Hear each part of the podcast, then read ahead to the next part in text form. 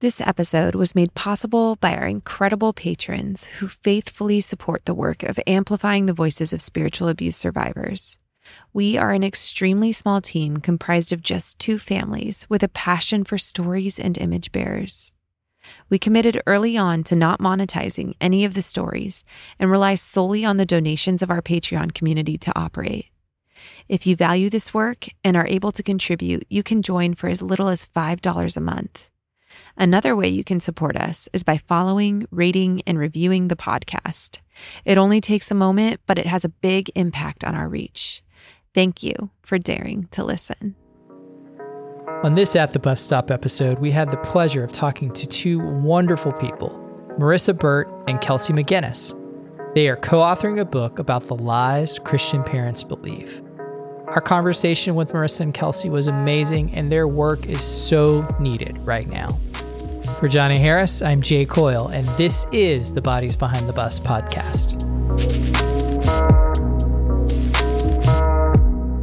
Hello, and welcome back to the Bodies Behind the Bus podcast. We are super excited for the conversation that we are going to be having today. Way back when we had an episode with a parenting expert Fresh Start Parenting. It's Wendy Snyder. And you guys really, really resonated with that. And so when I met one of the people that we will be speaking with today and started following her project, I just knew that you guys would really benefit from the work that she and her co author are doing. So, with that, I'm going to introduce you to them. Today, we have Marissa Burt, who is a children's author and clergy spouse, as well as her co author, Kelsey McGinnis, who is a correspondent from Christianity Today. And we're going to be talking about their project that they've been working on called The Lies Christians Parents Believe. And now I know that this is turning into a book. So, currently, the working title for that is Lies Christian Parents Believe The Rise of the Christian Parenting Empire and the Ideologies, Theologies, and the Celebrities That Built It. So, wow, you guys are tackling a lot. Can one of you guys explain a little bit more? First off, welcome. And can one of you guys Thank dig you. into that a little bit more? What are you guys doing with this project? Yeah, well, thanks for introducing that. Sorry, that subtitle is really a mouthful. we had a hard time cutting it down, but um, yeah, right now we're really excited to be working on this this book that gives kind of a combination of the historical lay of the land of the Christian parenting guidance and literature that has um, kind of I don't know, become this massive market during the second half of the 20th century. Um, so, looking at figures like James Dobson, that I'm sure many of your listeners will have heard of, um, and looking at kind of the precursors to the focus on the family world, and then how that's sort of shaken out into what we have now with this massive world of online Christian parenting influencers who are giving a variety of advice and kind of linking it to what it means to be a biblical or gospel centered parents. So there's a lot to talk about, um, and we're we're really excited. Yeah, and our hope would be that this would uh, be of benefit to people who lived this in some capacity. So whether this was their experience in their family of origin as a child, or maybe they parented this way, or they're currently parenting and trying to figure out alternate paths forward. Because a lot of these teachings and approaches had significant impact and impacted continue to impact people's future their their current relationships with their family members as well. So, just, you know, a small project you're working on. No. well, I am fascinated by, by what you guys are doing. I mean, so many of us, especially coming out of this like this like young, restless, reformed space, Mm-hmm. really either grew up in this or have been given these as our really only tools to parent the I'm using air quotes right way and to raise up children that love God um, and are obedient. And I'm really excited to kind of deconstruct this with you guys a little bit and hear just a little bit more of the roots because I think a lot of times or a lot of us know something's wrong with it or we feel that or again like marissa you said there's broken relationship because of it but we kind of feel lost at sea like what does that mean how do what are the roots of it and how do we start pulling at those threads so that we can deconstruct these terrible messages that we've been taught and that are our gut response because of those teachings and as parents now. So mm-hmm. I'd love to mm-hmm. hear a little bit more about some of the theologies that you guys are coming up against that we may have just accepted as truth or that we have internalized. Sure. I mean, there's a lot to explore. I'll start with one and then and see what Kelsey would want to maybe add in. But one I'm currently thinking a lot about is the way many of these resources present the idea of parents acting as agents of God and almost in godlike ways in the family. They present this as godly parenting. So you are you as a parent become the voice of God in the life of your child. And as a result, you can expect, you can and should expect instant obedience, instant compliance, cheerfully, right away, all the way with happy heart is, you know, the common phrase. It has eternal stakes and eternal impact. Like there's there's so much pressure on everyone in the family. It's like a pressure cooker to get this right because the stakes have been presented as so high. And parents really then um, kind of get stuck in a uh, what is the alternative if they if they intuitively have a pause or feel a check about this they're often told that they they should mistrust their emotions and choose the good and godly way.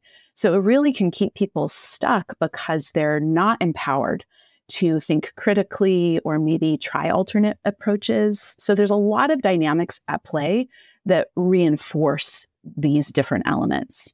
Yeah, I, I would agree with all of that. And I, I think for me that the issue that got me interested in doing this research in the first place was um, was sin. Because when I um, had my first, so my oldest is six years old now, so all of my kids are really young. Um, but my first run in with with toddlerhood um, really caused me to question beliefs that I didn't even really know I had about sin in children. And just years of hearing things like, the first time your one year old looks at you and says no like oh there's there's that sin nature there's that rebellious nature um, and christian parents joke about that all the time um, and connect these little quirks of toddlerhood to sin nature to rebellion um, sinning against parents, sinning against God, and almost considering those to be the same thing. And when my husband and I started looking for resources for how to how to think about this, how to talk about this, we were both really surprised and concerned that it did it just didn't seem like there was a lot of careful thought about what that means to look at a one year old and say, You are sinning against me and sinning against God when you say no. Um, and what do we actually believe a child's capacity for sin is? Like, what does that look like? Um, because as we started looking more broadly for resources, and we found some really helpful sources that would talk about things like developmentally appropriate behavior, um, boundary testing, we were like, huh, okay, that seems to describe what's happening here. But I've been so conditioned to see any of that as evidence of sin. And I don't have the tools to untangle that. I don't have the theological tools to untangle that. And we were surprised that we, we couldn't find them. Um, and the more reading we started to do about the history of um, how Christians have thought about sin nature in children, we realized it's a really complicated picture that you get historically. Um, and that a lot of theologians over the years sort of punt on that question because it is so um, thorny and mysterious. But when you look at Christian parenting literature, they don't punt on that question. Like um, James Dobson has no problem looking at you and saying that toddler, that's that's rebellion. There, you know, that toddler is just asking for a spanking. You know, they just they need that spanking to teach them um, what they're doing is wrong, um, to teach them the weight of their sin.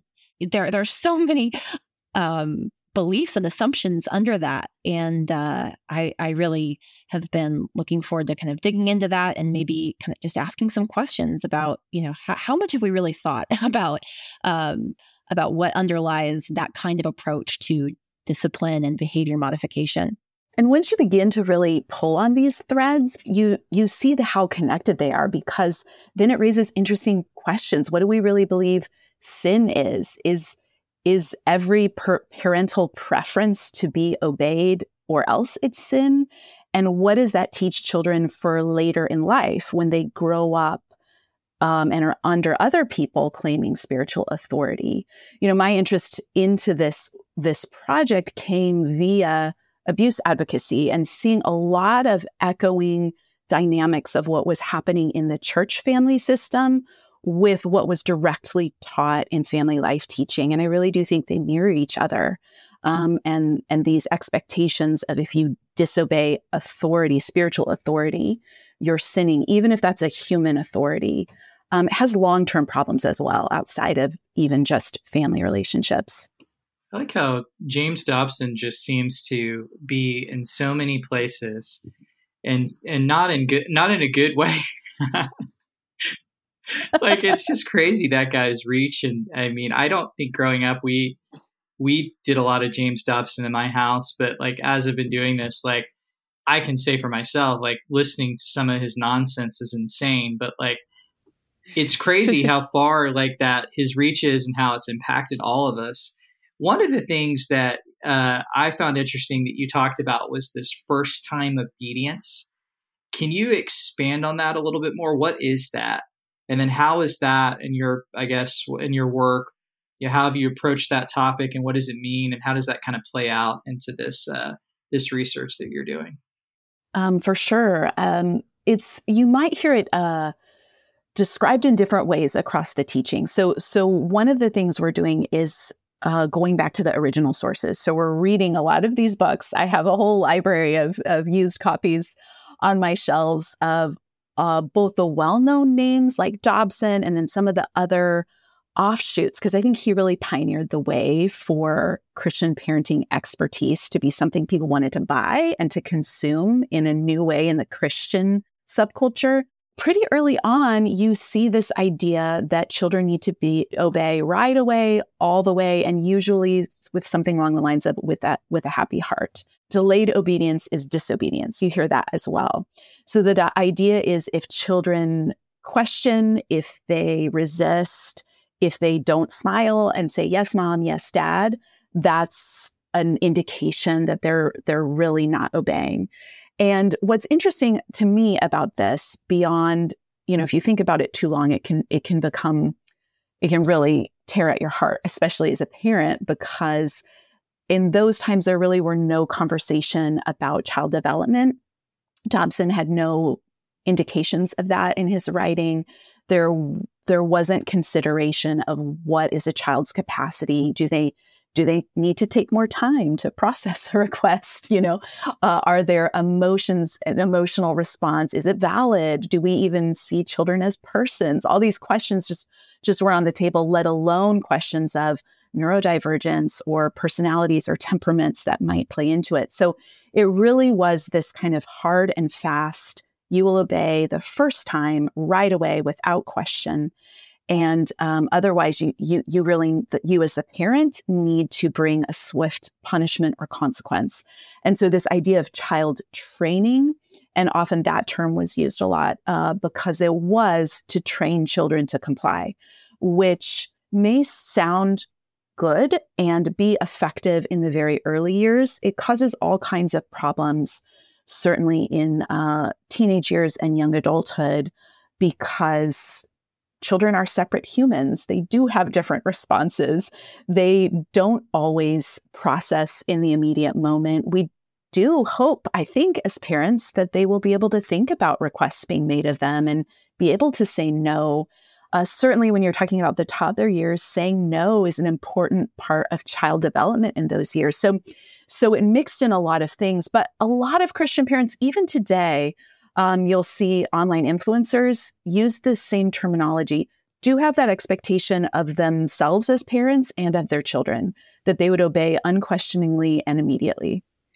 Yeah, and I would I would add to that one thing that you'll see, and I, I see it I've seen it recently in a video. Some I can't remember who it was, but you'll see this idea of first time obedience um, marketed or described as so, so important because if you don't instill that in your child, what if they run into the street and because you haven't conditioned them to obey the first time, they don't stop and right. they get hit by a car?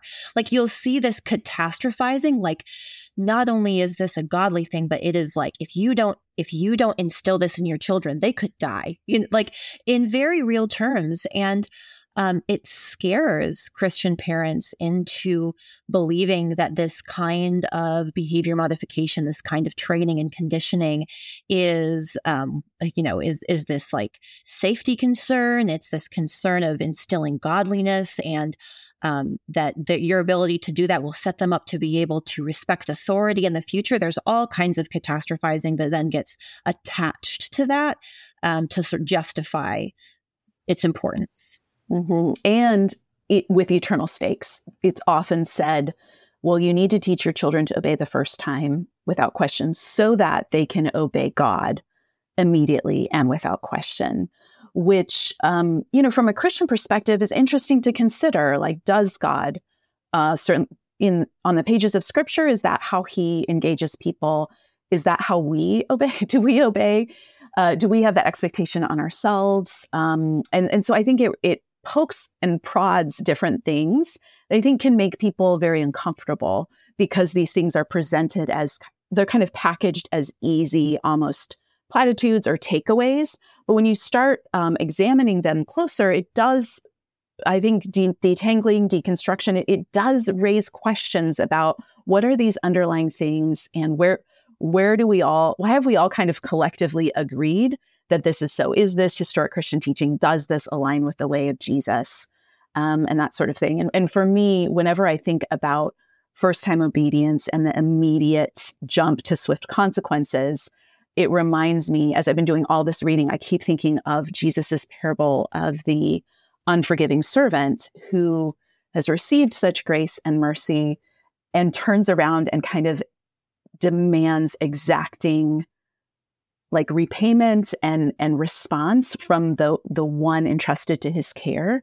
And uh, so i kind of have that rumbling around in the back of my mind when i'm reading this and thinking how are we communicating um, an expand are we communicating expansiveness and a, and a grace toward our children or expectations of performance and really perfect per- performance right away I think something that is concerning that I've noticed is that there are a lot of trendy influencers in the TikTok world, Christian influencers, that I see kind of parroting a lot of the stuff that you're saying, young millennials or Gen Z generation people that are out there parroting this stuff, but they're wrapping it up in this way that's trendy with music behind it and finger pointing to the things that are important so that your children can love Jesus well and you want to raise up good Christian kids. And what I keep thinking as you guys are talking is back to shiny happy oh, people yeah. and the blanket training and the IBLP yes. and how really this is all just I'm I don't know another word to use besides a prettier version of that on the outside. Like it looks it's much more palatable than smacking your baby that rolls off a blanket, but really it's all the same thing. Uh-huh. And as you're talking, obviously our our main mission as a podcast is to share the stories of those who have experienced abuse within the church and I can't even I can't help but think to draw those parallels from you know as as a baby with blanket training like don't explore. You're cutting off exploration. You're cutting off any drive from a child and it's all just stay in line stay in line. Don't ask questions. Don't try to forge a different path. Don't test any other waters. Like it is exactly what i say when i say it. And i think we've all been so shaped like this and then on top of that, our pastors and leaders have been shaped in this. Mm, yes. So when someone comes to your church that is exploring something different or on a path that looks different than the standard staying in line, that's seen as a threat and that's seen as sin, even though, like Marissa, you were saying, what is sin? That's not sin. Asking questions is not sin. Going a different route is not sin, oftentimes, mm-hmm. maybe ever. Mm-hmm. So I'm just, it's fascinating to me how much that this topic and these questions that you guys are asking are actually influencing the entire system of American evangelicalism. Absolutely. You see it it, it it's layered, right? And it reinforces each other.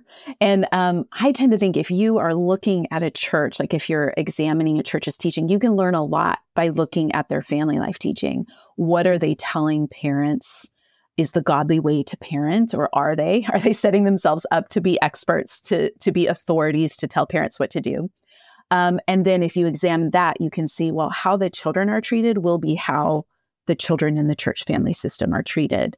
Uh, they, they all kind of mirror each other. And absolutely i think the influencers of today are um, rehashing some of these same ideas. It's interesting to me to wonder if they are people who grew up in those homes or if these are new converts or people who grew up in in a different environment and so are drawn to the promise structure because a lot of these teachings offer promises. We call them in our work prosperity gospel parenting promises because they make um, cert- claims of certainty and promised outcome like do this and your child will be godly. They will be a christian. They will be responsible and respectful and successful. And, and whatever the promises are made, they're sort of saying a parent can and should um, control that outcome. A parent can and should access their child's heart. A parent can and, sh- and could, can and should ensure this kind of behavior. And uh, that's not so, right? We, we see that daily proof. I mean, I think looking at even the few, the little statistics we do have of a generation that was raised in this, exiting the churches and exiting uh, the faith, shows that the promises don't hold and the promises themselves are flawed. These, these do not align with the agency God gives each individual to choose to come to Him or reject Him. Uh, the idea that another human being can access another person's heart and should manipulate that uh, undercuts the reality that Christian teaching acknowledges individuals can relate to God directly. There's not a mediation needed via a parent or a pastor that speaks for God, but um, individuals can come to Jesus. We see this when the children come to Jesus. The parents bring him, bring the children to him, and he, you know, is indignant and upset at the other adults, the disciples who try and keep the children away. But then he lays his hands directly on the children and blesses them. So children do have spiritual capacity to connect with God as well. Um, and a lot of these systems kind of place authority figures as mediators of both Christian teaching and connection with the Lord. So, so many, you know, directions we could go to explore this, but. Yeah. And one thing that I'd add about the new generation of of Christian parenting teachers, and most of them are, are influencers at this point. You know, they're really leveraging social media and their personas and lifestyles on social media to make claims about parenting, to model a certain kind of parenting. Um, these kind of prosperity gospel promises that were offered by people like James Dobson are now being packaged in kind of the aesthetics of Instagram and the online influencer world. And that makes them newly appealing to a new generation of Christian parents who are, are conditioned to respond to that kind of aesthetic packaging. And now you have this generation of Christian parents who are associating these um, particular looks, vibes, feelings with what Christian parenthood ought to be like. So when you see maybe you might think of sort of like trad wife modeling. You can see a lot of that right now if you spend time on Instagram looking at Christian parenting content. Um, and if you spend a lot of time looking at this, you start to associate this aesthetic world with what you think Christian parenting ought to be. And it all gets enmeshed in this aspirational vision of being a Christian mother or being a Christian family or having an ideal Christian home. And it gets really, really messy. Mm-hmm. And I would say it kind of it gets narcissistic really fast as well. And and you know, a lot of yes. conversations are happening about narcissism on social media, but I think when you combine that with with that element that's present in popular Christian parenting teaching that really views children as extensions of parents. So whether that's their children exist to fulfill a godly aspirational ideal, like uh, you know, in in subcultures like the quiverful movement, you know, children exist to fulfill parental goals. But even in more mainstream teaching, children exist, you know, parents believe that their children should fulfill their ideals. Their their children, sh- even well-intentioned parents, say, "Well, we want our children to grow up to be Christians, to follow the Lord, to walk with the Lord," and they have this this you know aspirational ideal that's valuable to them and they see their children maybe not as separate individual people but as uh, people who will fulfill that ideal. And so when you combine that with social media, it kind of explodes. So you, you do see influencers even more than the original resources putting their families on display, putting their children on display, mm-hmm. uh, kind of in exemplary ways and making um, kind of sideways promises. Like if you follow, like when you're reading in the print, there may be more direct promises. Dobson saying, do this and you'll have a well behaved kid. You know, people are saying, have a new kid by Friday. That's a title of a, a popular book. Or, you know, they're making those promises. But when you have the visual dynamic, it's all layered in there. And so it really taps into the longings people have for, you know, an idealized, maybe sometimes in the trad wife movement, a look back to an idealized view of history or even just a longing for close family relationships. I saw an influencer recently kind of put on pretty music and a pretty background and saying, you know, why not have another baby? Because, you know, future you will be so glad to have all your children around the Thanksgiving table with you. And so there's walking of, in like a beautiful wooded yeah, area with their children that are in the ponds learning exactly. from the earth. exactly. And so really tapping into that longing which, you know, you can't promise that that that, that that's how future generations play out that all your adult children, you know, even seeing the um uh, enmeshment there that would presume all my adult children will come around me. You know, and I'm not uh, dissing that longing because I think it does tap into familial longings, but the guarantee of it or using it as a motivator leaves a lot of people, both parents and children alike, betrayed by these promises because they haven't given families tools for how to build connected, authentic relationship. They've given tools for compliance.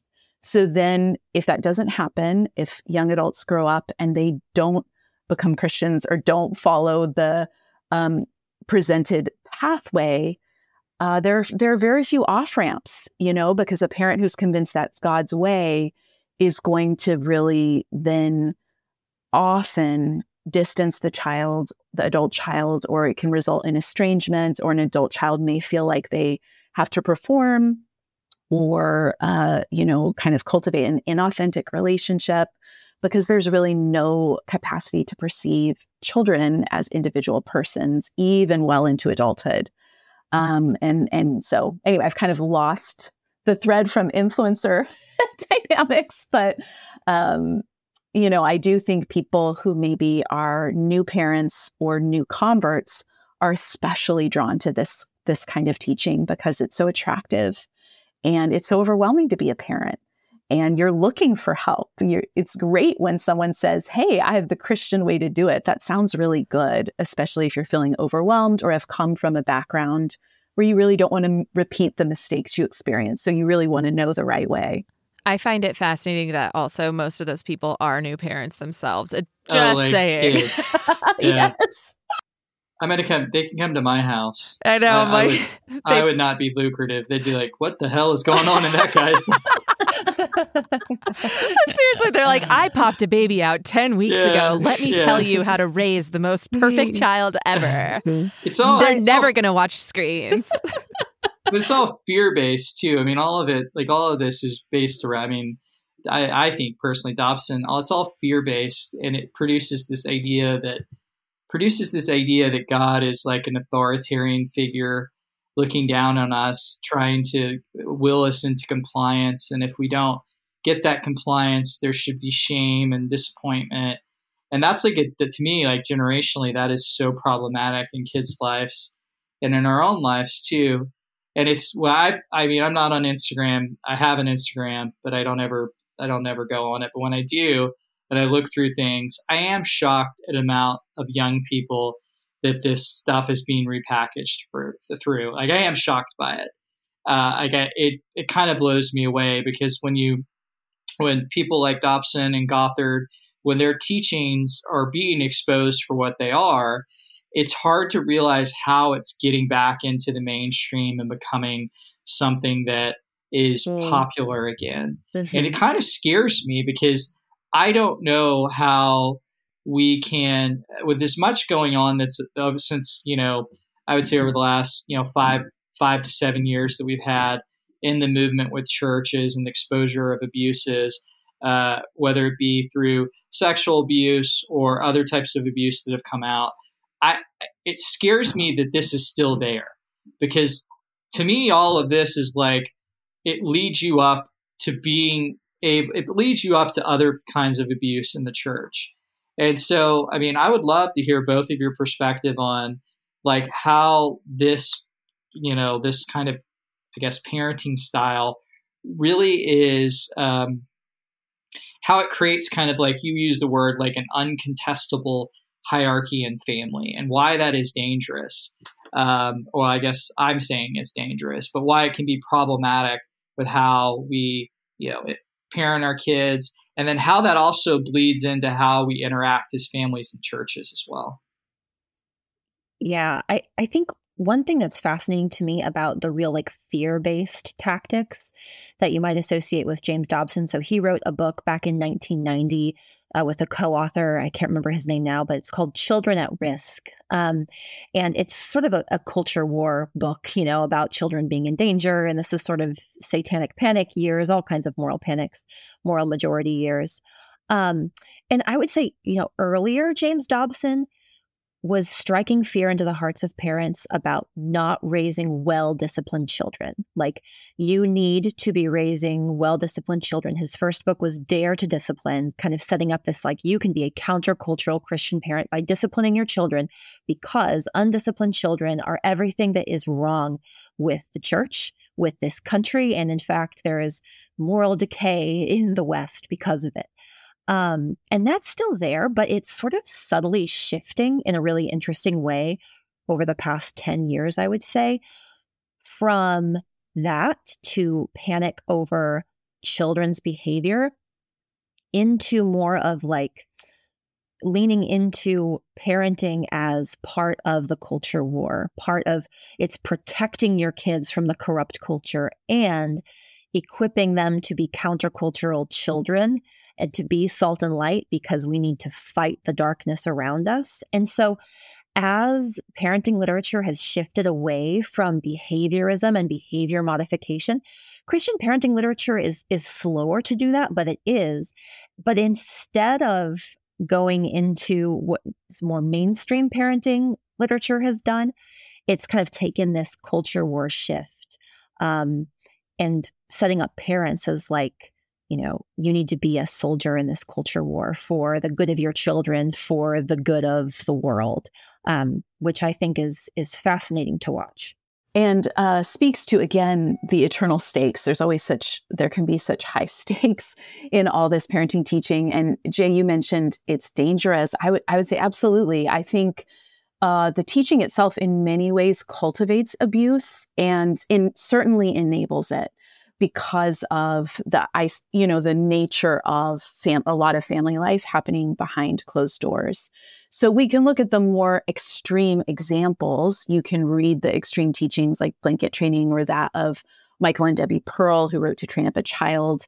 Um, that was implicated in the deaths of three children. So you can you can look at those things, and it can be easy to say, well, that's very fringe, but they are just taking the same principle to logical extremes because there's really no cap if you if you believe you're acting as a ga- agent of god's authority if you believe there are eternal stakes at hand whether it's what kelsey was saying kind of like culture where you need to protect your child or whether it's that you need to teach them to obey so they can obey god if you as a parent believe that and if the tool you are given is your child needs to instantly comply or receive some kind of punishment and very often parenting literature will still uh, suggest, I think it's one of the most egregious lies Christian parents believe that spanking is a biblical mandate. So parents are still relying heavily on corporal punishment or resources will just keep silent on that. You know, the more moderate ones just won't talk, talk about spanking. They'll try and play both sides. Uh, but many Christian parents, this is still a hill they want to die on that that they need to spank their children.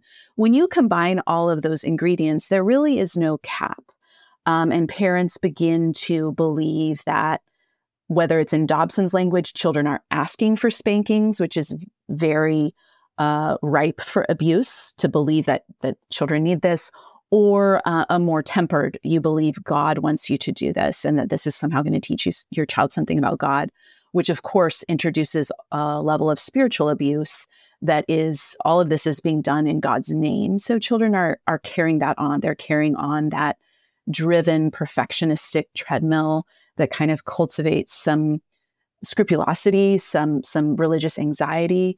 They they carry that as far as like I need to constantly be performing to be right, but also the the kind of immediate abuse. So this is all happening potential to happen in families. I'm I'm you know trying to spotlight these elements uh, but, and of course, we'll offer the disclaimer that there there are other things that can mitigate this not all families that operate by this are only you know operating in these extreme ways but these are the the underlying tenets that do enable abuse when you translate this over to churches when when young people are raised in this it's very difficult to challenge that parental voice of authority because it has become God's voice of authority.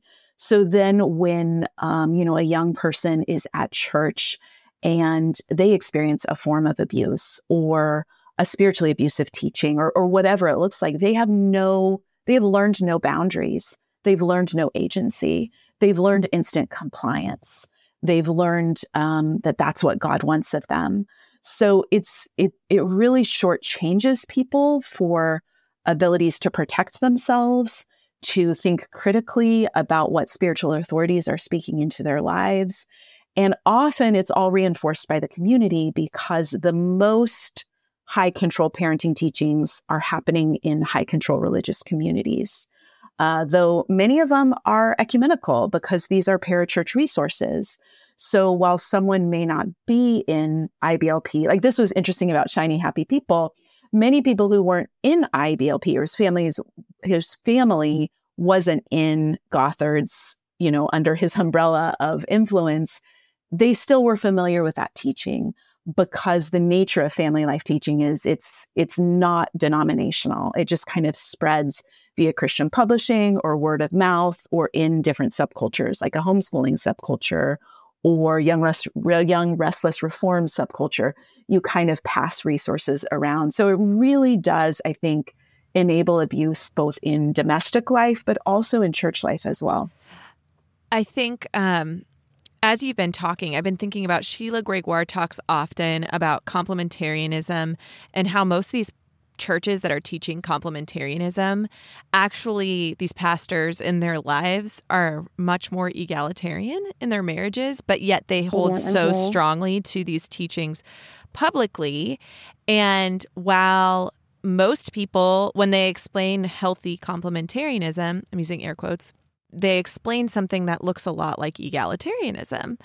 And she her argument has been, right, then don't teach this version of complementarianism that you're okay. teaching because you're actually enabling the worst case scenarios to continue being the worst case scenarios. So maybe you and your own family are not actually acting out the worst case scenario of some of these parenting teachings that we're talking about today. Yes. Mm-hmm. But as you're talking about these from the pulpit, you are giving words to abusers in their own families. Absolutely. And you're Absolutely. giving them the authority of God to do it.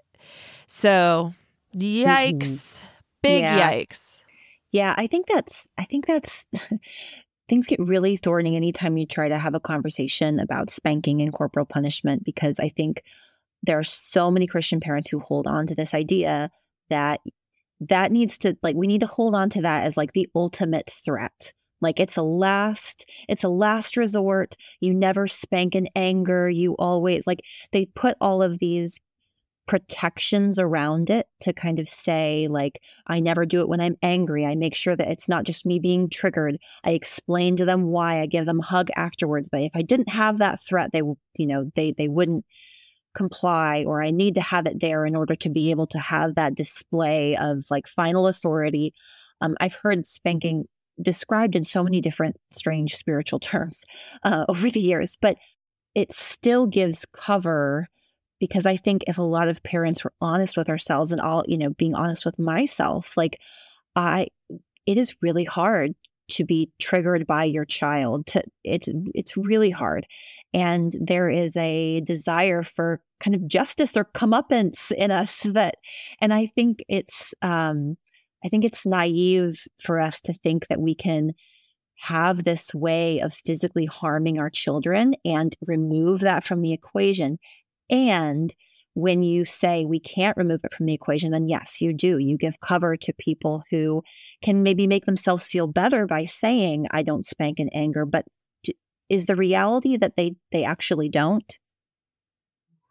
And I think it really plays into a broader, really, particularly in white evangelicalism, the uh, just the disconnection from our emotions because even that expectation kind of requires parents to dissociate. Like, I'm, I agree with Kelsey. I'm not sure it's possible. Like, I have six children, and um, you feel a lot of emotions, and those moments that are maybe disciplinary, you that's when your emotions as a parent are high.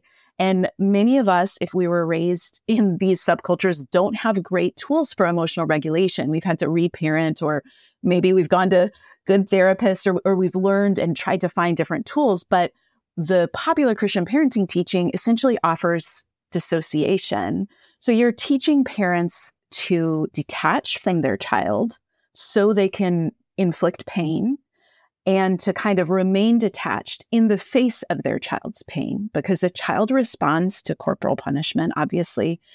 And then, um, so you're cultivating detachment and just disconnection from the relationship, such that I think when parents in later years hear from their older children, that harmed me, I didn't like that, or even now where adult children are saying, I was spanked and that was significant had significant impact in my life. Not everyone says this, but many do.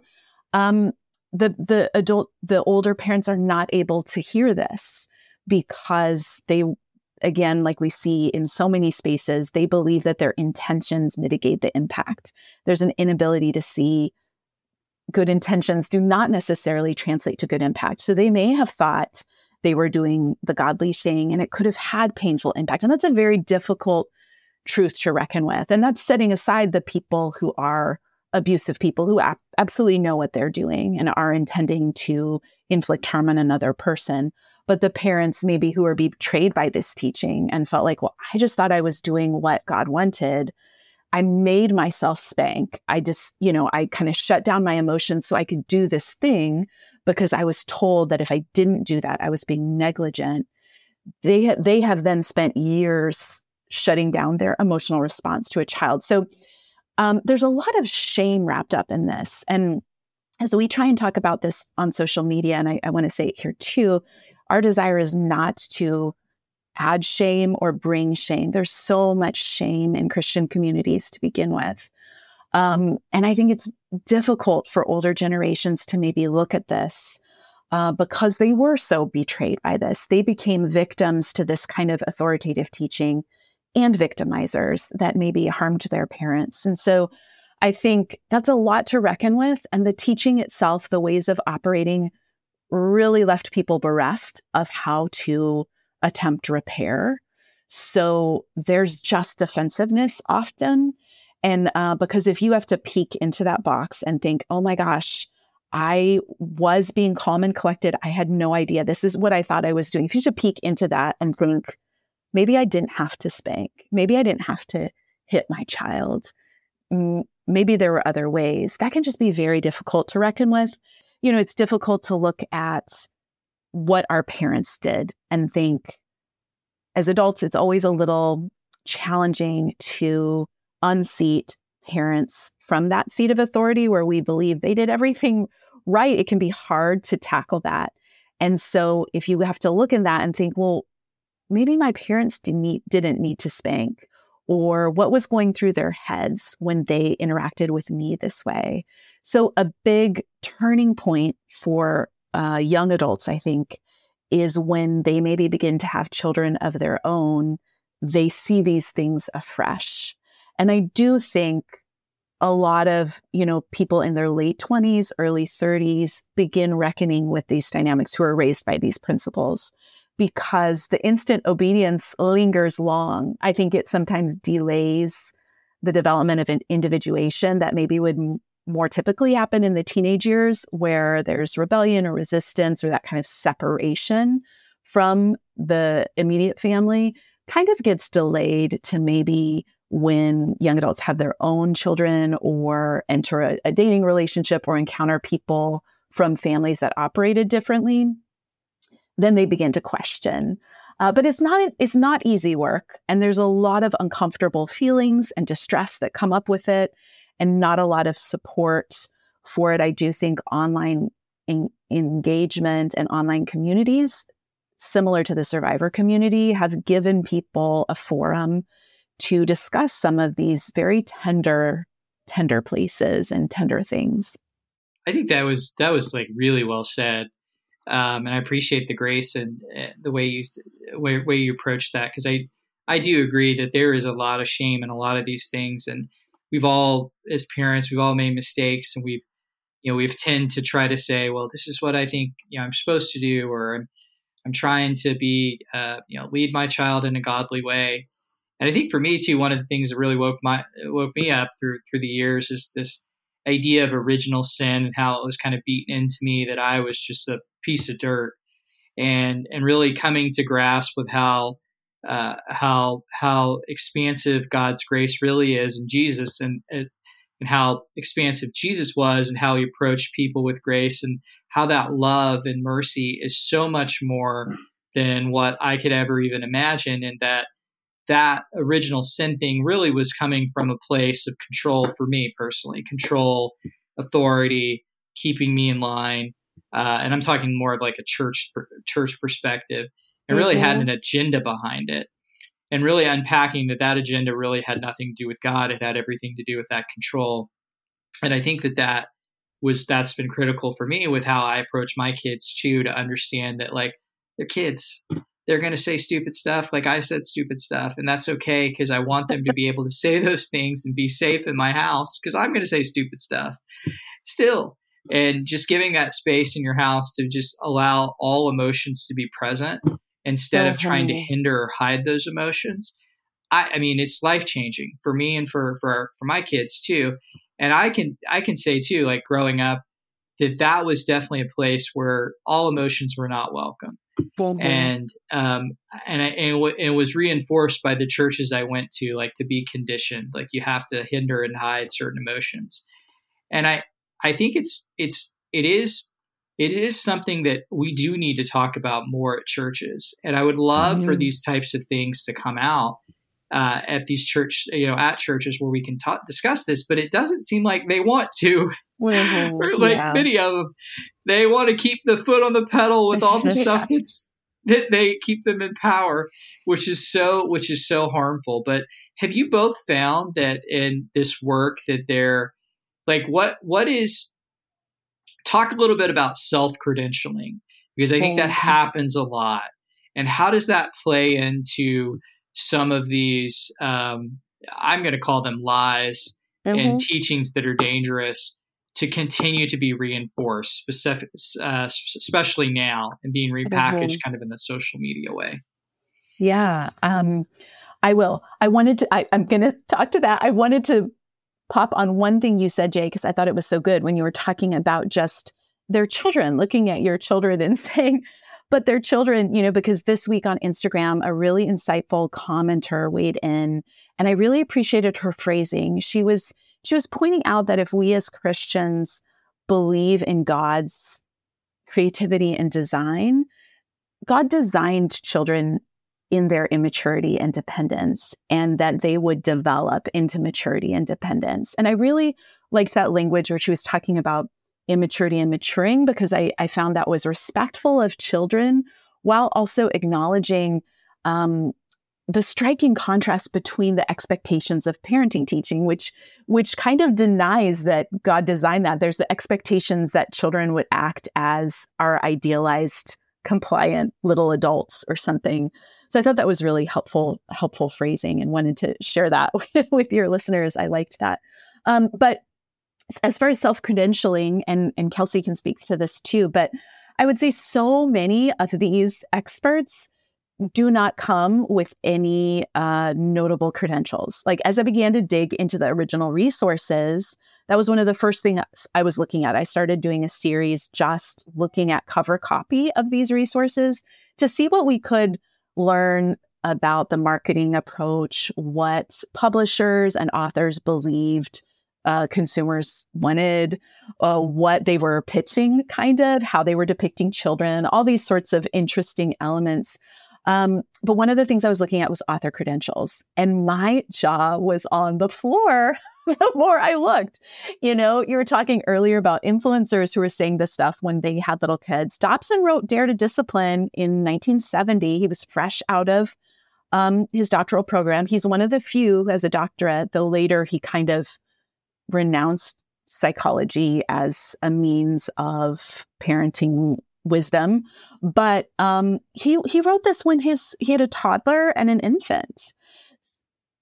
And you know, my jaw was on the floor because it was almost entirely theoretical. And other people like Gary and Anne-Marie Ezzo of Growing Kids God's Way, they, you know, created this international parenting empire that essentially discipled churches in how to parent. They write in their books how it started. They it was a couple, some couples sitting around in the living room sharing parenting tips.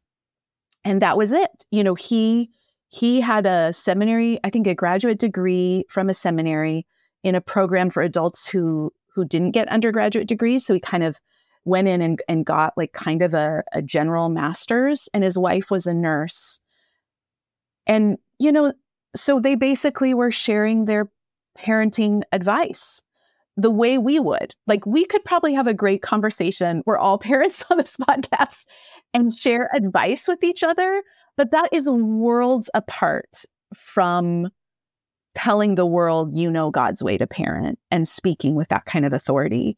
And book after book, resource after resource, that was people's credentials. They were a parent, maybe they were a pastor, and then with the success of their book, they became a speaker or a conference speaker.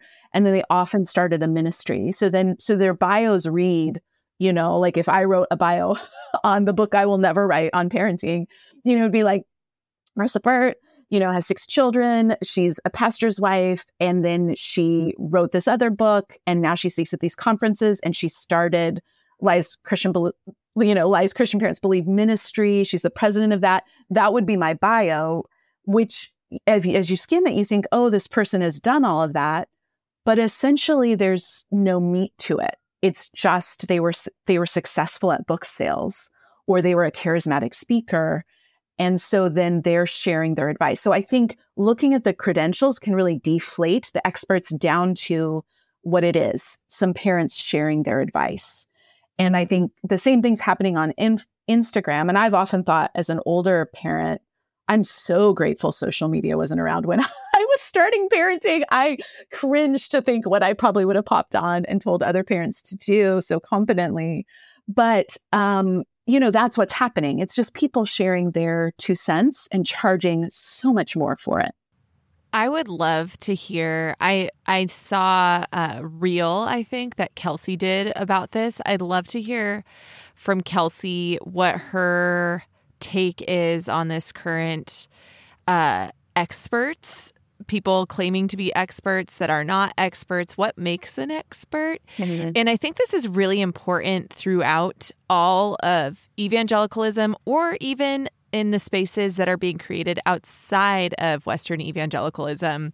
Because, I mean, Jay and I run into this all the time. There's people that are coaching, or there's people that are, you know, doing XYZ and they're charging ridiculous amounts of money and people are paying ridiculous amounts of money. Like there it is lucrative to give people answers even if those answers are harmful. So, what are we looking for when we're talking about experts? What are some green flags here? What are credentials? Oh, man. So, I, you know, I love to say there is no such thing as a parenting expert. Um, there is no field of parenting. There is no person who is certified in like there's no PhD. There's just no discipline that you could that that will make you an expert in parenting. Who you consider to be a trustworthy parenting expert depends on the kind of expertise you value and trust. So, for a lot of folks, that's their pediatrician. Um, for some folks, that's people who are early childhood educators who work with kids in classrooms and daycares and preschools. Uh, for some people, that's you know behavioral psychologists who are practicing, who see families in therapy. Um, Christians love, especially American evangelicals, love to let pastors be experts on everything, and so we have a lot of pastors who write books on parenting. Some are probably relatively benign, but they're, you know, they're advice from a pastor. And for the most most of the people who are reading these books, it's not coming from your pastor, it's coming from a famous pastor. And so there's no um, community in common there. Um, I mean, I, I'd love to say I have sort of green flags for parenting experts, but to be honest, I really don't. I um, I I think there needs to be a conversation about helping parents cultivate discernment in getting to know their own children, getting to know who they are as parents and what kind of approaches to parenting resonate with them, what kinds of needs their kids have, what kind of sensory issues, what kind of neurodivergence there is, dynamics between siblings, gaps between siblings. There's so many mm-hmm. variables that determine how we respond to our kids. Um, I was talking to last week or two weeks ago now, I had a conversation with Sissy Goff, who is the co host of the podcast Raising Boys and Girls, and she has a new book called The Worry Free Parent. Um, and she said that the advice she gives to a lot of her the parents that come and see her is like choose a parenting influencer, writer, expert, maybe two that you like, that resonates with you, that the approach seems to work well for your kids. And then just don't let all the other voices in because there are just too many. And they all have their kind of pet concerns and their um, pet interest areas and their claimed expertise. And it's kind of a wild west. And I, I think I tend to agree with that. Um, which I realize is probably not a very encouraging answer for parents looking for help. But um, but yeah, the the the lack of um, I don't know the lack of any particular place you can go for a parenting expert, I think speaks to how much of a house of cards a lot of this all actually is. Yeah, and I would I would say it's a little red flaggy if there's a Christian parenting person who claims to be that you know, because some of the self credentialing parenting empires then build an echo chamber. And it's like, oh, like I'm thinking of Canon Press, you know, which is um, Doug Wilson produces a lot of parenting content through Canon Press. And then it's like a one, thank you. it's like a one stop shop, right? Like we'll tell you how to run your marriage. We'll tell you how to run your children. We'll tell you how to decorate your house. Like we'll tell you everything and then like subscribe for more content. And so it can really become so, you know, any one person who's claiming that is so red flaggy. And then for me personally, like as a personal parent, we don't give parent like we've kind of set out from the beginning to be like we will not be platforming ourselves to give parenting advice, you know? Um, but things I look for as green flags for me are, um, like Kelsey said, you know, is this person uh, aware of child development, of neurodivergence? Like, what is their training and background so that I can think if that's someone I want to hear from? Um, from a Christian perspective, I'm always looking like, do they mention Jesus because so many of these resources have no mention of Jesus, these Christian resources. Um, there's only one, I think, on my shelves that even has Jesus in the title. That's Jesus the Gentle Parent. Many of them don't even have much biblical chapter and verse type support. There's just kind of Christian tropes supporting everything. So I'm always very curious like, are are these resources even attempting to look at the life and ministry and example of Jesus? I'm also looking for how do they depict children? You know, are we just talking about children kind of as objects or as de- de- dehumanized people? Or are we looking at them as persons worthy of respect, persons made in the image of God? And, and how are they portraying children then? So I'm kind of looking for those things, not so much as green lights, but those become helpful metrics for me to run different resources through to see if I even want to hear from them. because, yeah, cultivating discernment is so important. Uh, yeah, and I would add one thing to that. I suppose one major green flag for me is how comfortable is a particular person or resource using language using respectful language towards children. Um, I think there are a lot of Christian resources that sort of poke fun at children's anger, sadness, oh, yes. behavior, um, struggles, you know, belittling them. And I, I think that the resources that are willing to extend respect to children um, not all of them but i think a lot of them that that's a green flag for me because it's respecting children's autonomy. It's open to ideas about children having um, having rights having autonomy having rich internal lives and um, i think that that is really valuable and also very rare. So we have about 15 minutes left, and I have a question for you guys. I would love to have you guys address anybody that's in church leadership right now that may be listening to the podcast. We have a decent number of people that are either pastors or in leadership positions within their churches. Um, how would you address them when talking about this stuff? What are things that you want them to know and hear from you? Ooh, that's a great question because so many of so much of this can be um, shared around churches or comes with extra weight, right? If your pastor recommends a resource, that comes with the you know some credibility, some shared credibility. So my husband's a pastor; he's a priest in the Anglican tradition. You know, so it's it's interesting because there's a lot of overlap with evangelicalism, but uh, there's also not necessarily the kind of topical approach that I see in a lot of evangelical churches where Kelsey spoke to it earlier. Pastors are perceived as omnicompetent to kind of speak on every topic. So I think my first uh, word would be a word of caution um, to kind of examine uh, your your own impulses as pastors or or youth youth leaders or you know family ministers you bear a kind of authority, and uh, there is a tradition in evangelicalism now that you come with omnicompetence, and to maybe attempt to do some honest soul searching. Like, is that accurate? Are you conflating your experience as normative for everyone? Um, are you assuming that what you know is beneficial for your family will be beneficial for everyone? And not that that should silence people because I do think family, families are looking for help from their church communities, but maybe it it encourages people to offer some helpful disclaimers of this is just my advice.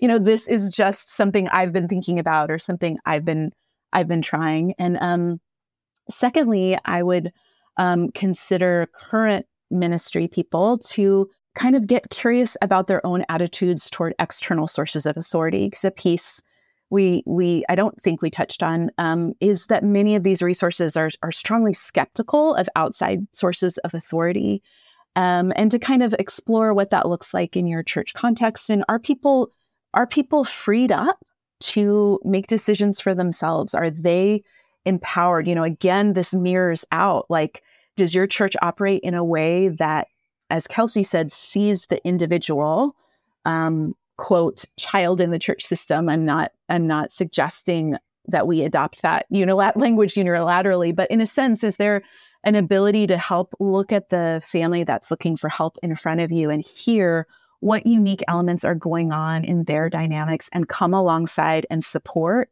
respectfully and with connection versus kind of top down top down tell everyone um, what they need to do and how they need to get in line. And so i think unpacking some of these dynamics in families can help people in churches begin to unpack some of them as well both as they seek to serve and support families.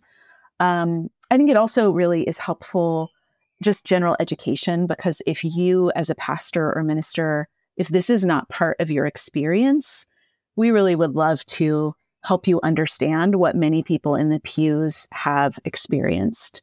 Um, aaron my husband will i don't know every so often just be like i hope your book comes out soon because there are so many people i think in the pews that this intersects with their story where they're experiencing a painful impact of this as they deal with their own childhood experiences, or maybe as parents are wondering why don't my adult children want to be connected with me anymore? What what has gone wrong? So I, I think pastors would be served, pastors, therapists, you know, spiritual directors would all be served to kind of explore these dynamics because there's some really unique things going on and th- there's a reason you know frankly there's a reason religious trauma is often a trending topic. People carry a lot of a lot of pain that that can be tied into these dynamics. Kelsey what would you say? Gosh you have much more ministry experience than i do so i, I second all of what you just said. Um yeah I, I guess i would i would encourage church leaders to do what they can to not to not demonize outside expertise. Um, talking in just broad terms about the culture being out to get us or the culture being against us as a church uh, can really come back to, to bite you when there is research coming out that helps us better understand things like brain development and early childhood education. And I think there is a very persistent skepticism in evangelicalism toward um, what psychology can tell us about um, how children grow and how they learn and why they do what they do. And I think an inability to listen curiously to that information is going to hinder parents as they try to understand their children and respond with grace to them. Um, so I would say that. And I, I also, you know, I go to a church that has a bookstore in the front. Um, and I can think of a couple of books there that I sort of pass and kind of roll my eyes a little bit. Um, not because they are bad, but because they are kind of new trending books in parenting and family life that are really written by influencers, by people who are writing books about parenting and aspirational family life. Um, that are probably fine for some people and maybe the the pastor and his family or have found it to be helpful i don't know. But i think you know platforming certain resources itself can be a message about what you think christian family should look like. And i would be really careful about that um, because these um, really well designed pretty books, uh, maybe setting up these hoops for parents, especially moms, uh, to feel like they have to jump through these standards. Um, some of them are aesthetic standards that have really nothing to do with um, faithfulness and the person of Christ. And there's such freedom for the Christian. I think that's what I would want to say to everyone. you know, so much of this, you know, we're zooming in on parenting teaching, but it really echoes with the kind of right way spiritual drivenness that can be very common across the board. And we can kind of think, you know, if you think of like video games is the example we use when when my husband and I have this conversation a lot, you know, of like the kind of quest video games where you're like on a quest to find, you know, to get to the goal is a really different approach than the sandbox kind, which is like you're just placed in this um, story world that's been created to explore and to discover. And I think so much of popular Christian teaching, period, let alone popular Christian parenting teaching, is quest oriented. Like, what's the right path that will guarantee the best outcome? And if you stray but a little, the quest will fail. And there's, it's like a pressure cooker um, on everyone. And I really want to push back against that because I think I want to suggest at least or wonder together what if it's more like the sandbox? So where we are there we are exploring we are we are there in in the presence of God exploring growing um discovering and in family life we're we're doing that together. And that I think can maybe hopefully empower us to not be so afraid of all the mistakes or not be so afraid of the high stakes and instead trust in the Lord's goodness and preservation of ourselves within that. Um, and ability to be connected to Him in that. So, again, that echo, because so much of what we learn in Christian family life teaching reflects what we truly believe about God. And I think it's worth asking do we believe He's there with the swift punishment if we don't comply? Do we believe He's there dissociated from us in our moment of great pain? Or do we believe he's there with us, next to us, deeply connected with us and and and concerned about our well-being? So I think um, I I would love for uh, popular Christian parenting teaching, and, and it is changing in some ways. There are some more um, curious you, that that approach. I like that word for that approach. There's some more open approaches um, as different Christian psychologists, mental health professionals, I think, come into the conversation and maybe gently point out alternate ways of doing things. There are more resources available for that, but I think there's so much freedom for the Christian parent and um, the Christian child as well. I mean, this has been, I mean, honestly, this has been like just such an enlightening and an enriching dialogue today. Um, I mean, I've learned a lot, and uh, honestly, like going through both of your Instagram reels, it was it was great. Like I really enjoyed it, and it's like, man, there's just a lot of wealth of knowledge here, and, and research and time.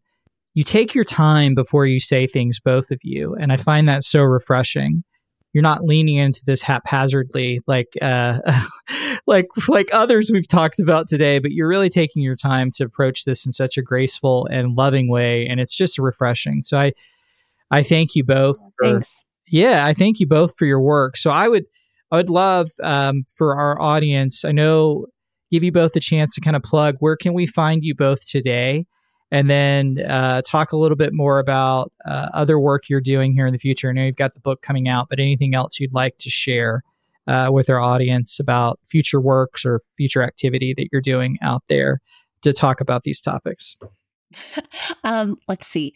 You can find both of us on Instagram, and that's where a lot of the content that we're sharing um, on this topic is right now. It kind of lives there as we work on this book and refine what we're going to talk about and the research that we're doing. So you can find both of us there.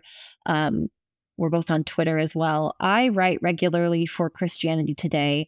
Um, I write um, mostly on music and worship and um, and the arts broadly for CT. Um, although last week I did have an article go up about um, Christian moms and influencer culture online, so you can find that on their website as well.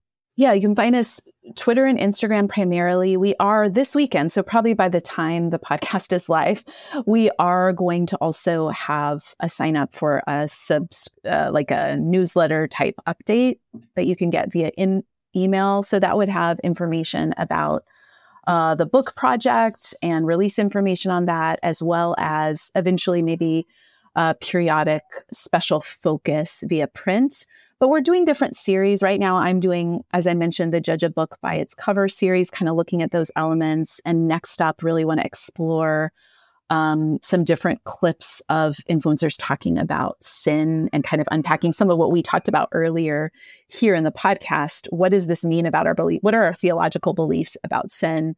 Um, I I bring um, I have a master's in theology, so I bring the kind of theological lens, and Kelsey brings the historical lens. So she's doing a, a deep dive into kind of tracing historical understandings of different doctrines and approaches, even way back into early church history. So we're hoping to kind of do some different topical series, but we we love to connect. It has been so life-giving and lovely to hear from people on social media.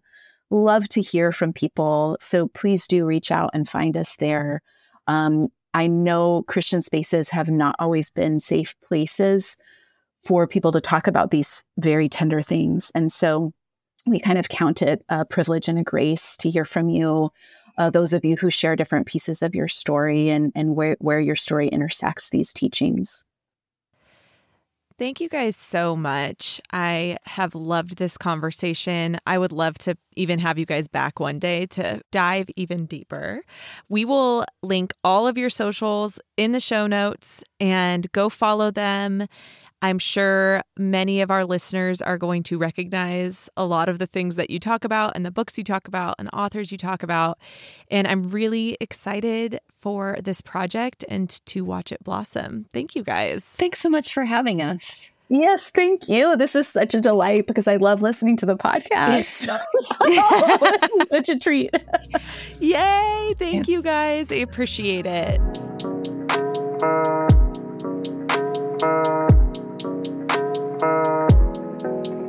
The